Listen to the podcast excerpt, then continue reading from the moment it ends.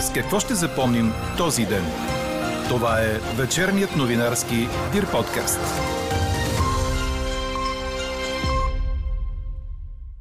С това, че харесва ни или не, вакцинирането е единственият начин да преборим COVID-19, поне според служебния здравен министр. Пак проверка и отново нищо нередно. Въпреки бетонните кубове на плащ Смокините Север, проверяващите не откриха нарушения. Безплатни ваучери за почивка в Гърция, но и 300 евро глоба, ако си без маска в колата. Лобистки назначения или хора, които ще направят бърза политическа ревизия на досегашните управляващи.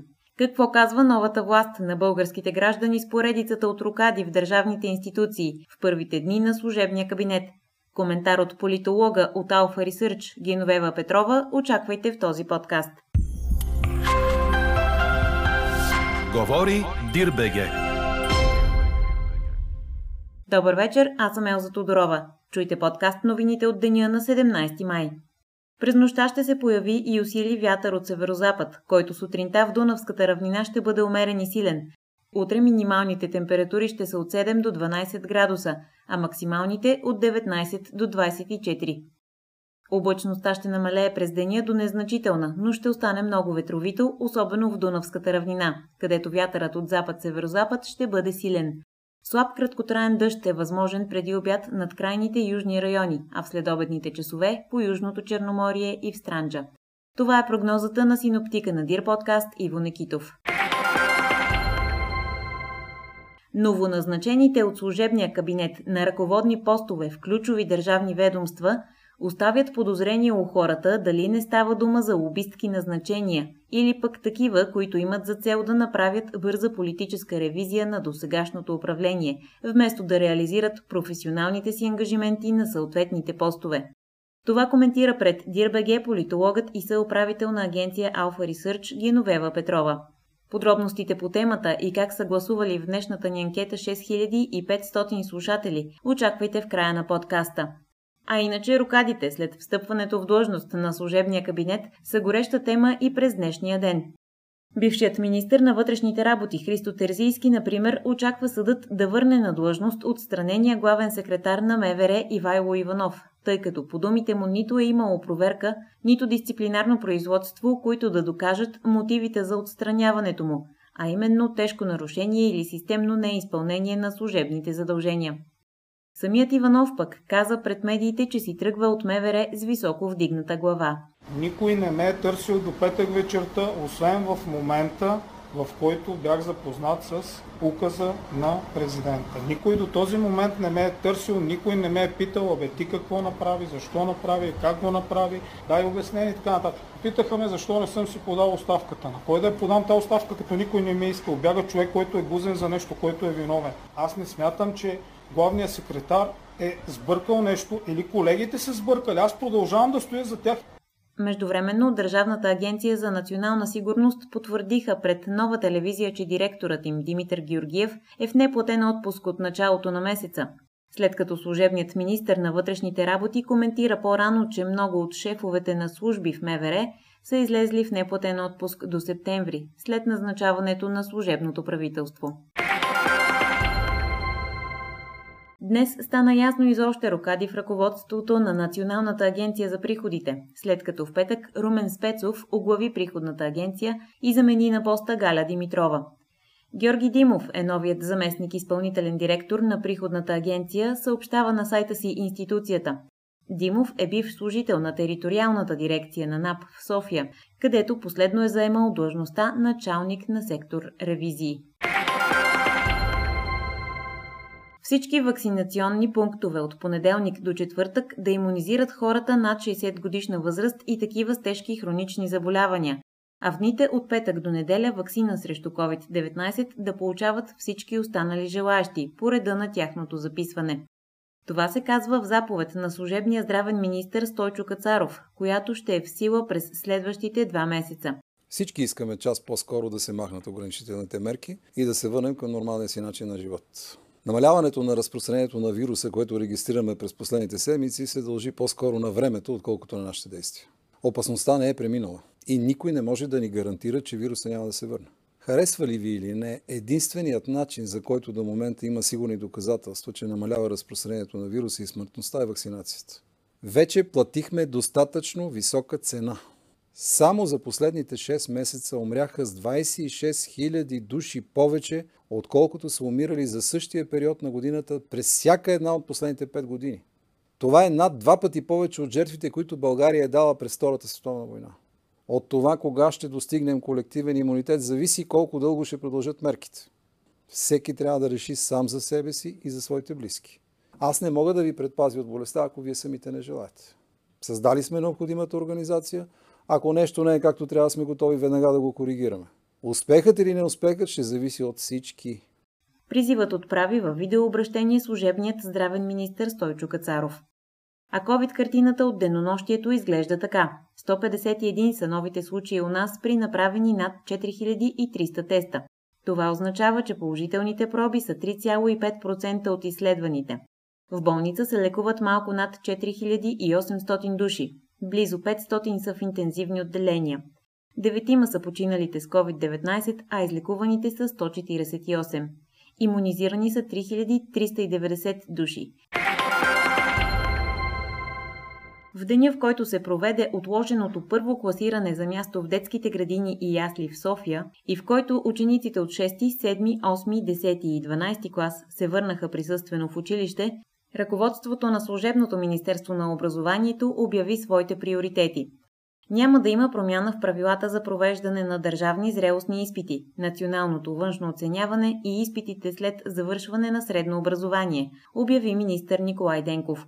По думите му все още не е постигнато съгласие за връщане на всички ученици в класните стаи. Няма да преосмисляме и да променяме нищо по същество, защото времената са изключително кратки, за да бъдат стресирани допълнително учениците, учителите и родителите с промени. Няма да има тестове за карантинирането. Няколко пъти вече беше казано, няколко пъти ви обяснихме, че няма да променяме правилата. Всички въпроси, свързани с училищната мрежа, в момента се обсъждат с социалните партньори, с Здравното министерство и в момента, в който има ясно категорично решение, то ще бъде комуникирано с вас. Вече организираме заседание на отраслевия съвет по възможност през следващата седмица. Вече има а, пълно съответствие между мнението на съвета на ректорите, Министерство на образованието и науката и министра на здравеопазването. Това вече е решено. При първа възможност в заповедта на министра на здравеопазването ще бъдат освободени присъствените занятия в висшите училища. С единствената особеност, че даваме възможност на ректорите да организират на место, както те искат съответните занятия. Министерският съвет прие план сметката за разходите по подготовката и произвеждането на избори на 11 юли. Служебният кабинет одобри средства в размер на 57 милиона и 100 хиляди лева. Това включва пълно обезпечаване на 500 допълнителни секции в чужбина, заяви служебният министр на финансите Асен Василев. Освен тези 57,1 милиона лева са одобрени и допълнителни средства в размер на 11,1 милиона лева в случай, че епидемиологичната обстановка продължи по време на изборите. Ако епидемиологичната обстановка не продължи по време на изборите, тези пари няма да бъдат необходими. След провеждане на обществена поръчка по доставката на допълнителните машини и след като видят колко машини ще бъдат необходими, Министерството на финансите е поело ангажимент да направи обезпечение за средствата, капиталовата инвестиция в тези допълнителни машини в размер на база поръчката, която бъде реализирана.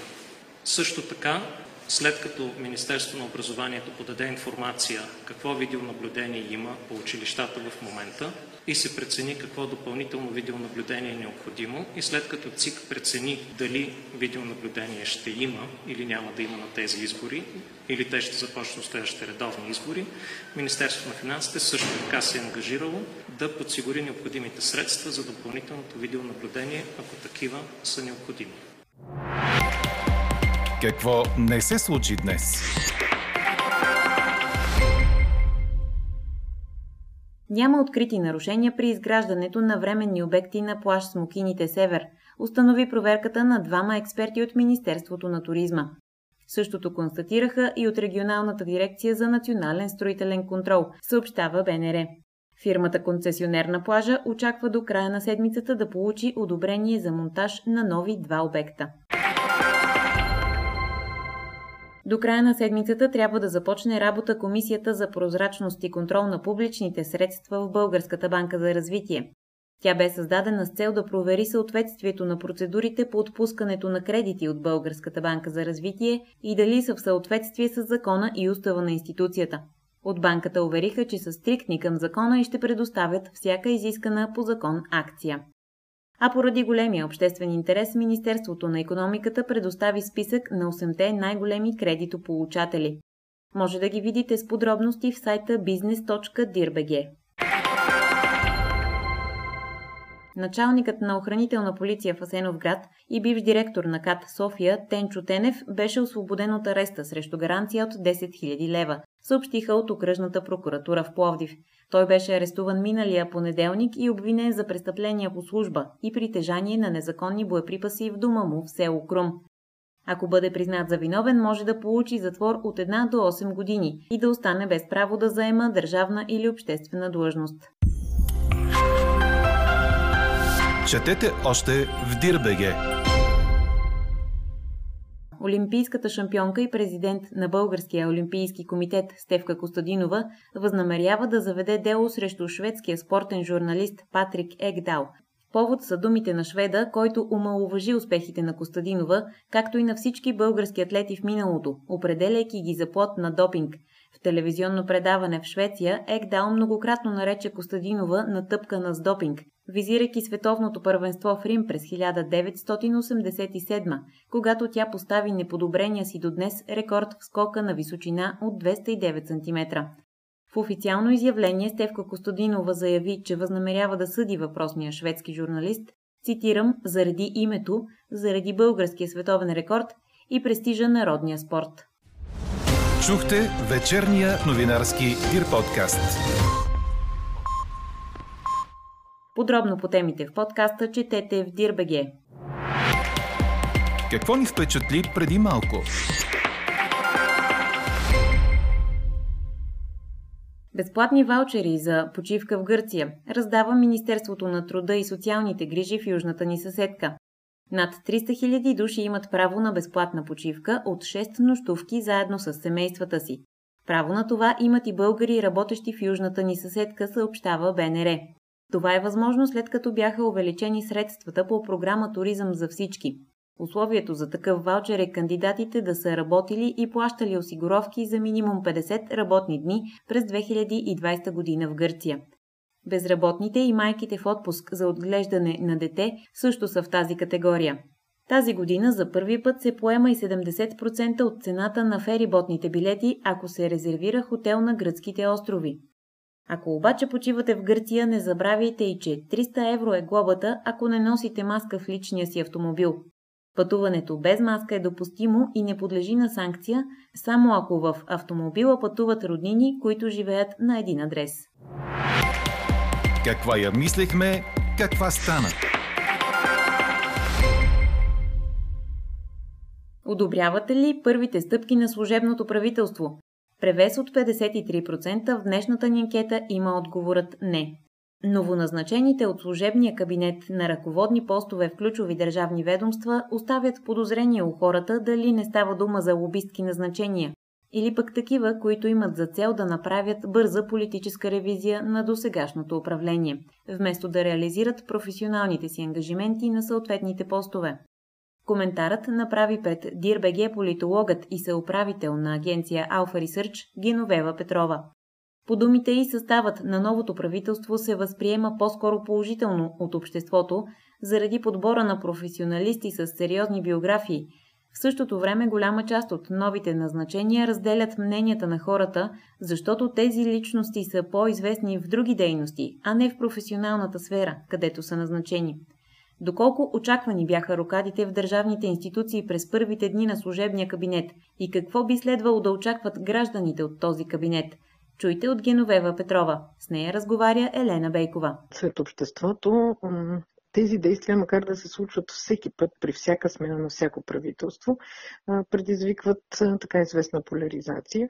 По простата причина, че една голяма част от хората ги възприемат като нещо от една страна нормално, защото се сменя политическа власт, трябва да се смени целият подход. От друга страна обаче не малка част от хората ги възприемат така да, да използваме популярния израз от предишни години като политическа метла. Така че това са действия, които да, до някъде са очакване, до някъде се предполагаше, че ще бъдат предприяти и в никакъв случай не бих казала, че са изненадващи, но всъщност не се възприемат еднозначно от обществото. А какво според вас казват управляващите на обществото с тези си действия? Ами тук също, също има по-скоро противоречиви, поне до момента противоречиви послания от страна на управляващите и ще, ще кажа защо. Защото говорим за момента така за първите а, кадрови промени, които бяха извършени на така високи позиции в, в управлението. Няма как да не направим всъщност аналога и с така състава на служебното правителство, който като цяло, по-голяма част от наблюдателите, предполагаме от хората, беше така възприят по-скоро позитивно. Говоря за състава на служебното правителство, хора с така достатъчно сериозни биографии, професионални всеки в своята сфера. Така че там имахме, нали, имаме, т.е. излъчване на, нека да кажем, една добра селекция на професионалисти. В същото време на тези следващи нива в управлението голяма част от назначенията или най-малкото тези назначения, които добиха най-голяма популярност през последните дни, всъщност по-скоро отново поляризират и предизвикват противоречия. Защото тези нови назначения всъщност така са по-известни или повече са се доказали в други различни свои активности и дейности преди това, отколкото в професионалната сфера, където са назначени. И предвид факта, че служебното правителство разполага с относително ограничено време, а и в това ограничено време все пак има да свърши достатъчно сериозни задачи, поражда се въпроса биха ли били способни тези хора наистина да изпълняват професионално ангажиментите си или пък така задачите и, и нещата, които биха могли да свършат, имат по-скоро различен характер. Тоест остава отново едно подозрение, една неяснота от гледна точка на това дали не става въпрос, нека да кажем, до някъде за лобистки назначения или пък за така назначения, които имат за цел пак единствено да, да направят нещо като политическа бърза ревизия на досегашното управление, доколкото е възможно, отколкото да наистина да реализират така професионалните си ангажименти на съответните постове. А какво всъщност трябва да очакват хората от едно служебно правителство, независимо кое е то? Бих казала тук какво очакват по-голяма част от хората и всъщност, особено в сегашната ситуация при настоящото служебно правителство, хората, ако трябва да кажем най-общо, очакват да не допусне задълбочаване на кризите, пред които страната е изправена в, така, в по-малка или в по-голяма степен. Ако започнем с здравната криза, която в момента, през последните седмици, както виждаме, данните се развива така положително, но съвсем не е напълно отминала. Едно от първите очаквания наистина е служебното правителство да, да не допусне нейното задълбочаване, най-вече от гледна точка на а, така вакцинационната дейност. Втората криза, економическата, която също е факт през последните месеци предвид пандемията от COVID-19, там има категорични очаквания от страна на хората наистина да не се допуска да се задълбочат проблемите от този характер. И тук, между другото, около отворим една скоба, също понеже имаше, макар и съвсем отделни, но пак малки стъпки на служебното правителство и в това отношение. Първо, така, както и самият президент и служебният финансов министр излязоха с а, така позиция, че предишното правителство е избягало от отговорността за актуализация на бюджета и споделяха съмнения, да речем, че няма да има достатъчно средства за обезпечаване на мерките. А, сега пък а, виждаме, че бързо успяха да намерят средства, слава Богу, поне за една от мерките, свързана с добавките за пенсионери. Тоест, хубаво и важно за хората е да няма противоречия в действията не само на служебното правителство, но въобще на всички управляващи в в това направление, в тази сфера. И третата криза, която не е факт все още, но пък така краткият живот на 45-то Народно събрание подсказа, именно политическата, изключителното вече и много пряка отговорност на служебното правителство е да не допуска да влезем в политическа криза, като тук имаме също два аспекта. Един аспект е изпълнението на на задачата да се разкрие реалното състояние на държавата, да не се превърне наистина в лов на вещици. Хората наистина имат от една страна интерес да са запознати с реалното състояние на държавата, от друга страна да не се превръща това в разчистване на политически, нека да кажем, сметки. И от друга страна, разбира се, това е провеждането на предсрочните избори, което е наистина една много пряка отговорност и ангажимент на служебното правителство и а, изключително на неговите рамене тежи а, така отговорността този процес да бъде организиран и проведен по начин, който да не постави под съмнение а, изборните резултати след това. Така приключва днешната ни анкета. Новата тема очаквайте утре сутрин точно в 8. Приятна вечер! Слушайте още, гледайте повече и четете всичко в Дирбеге.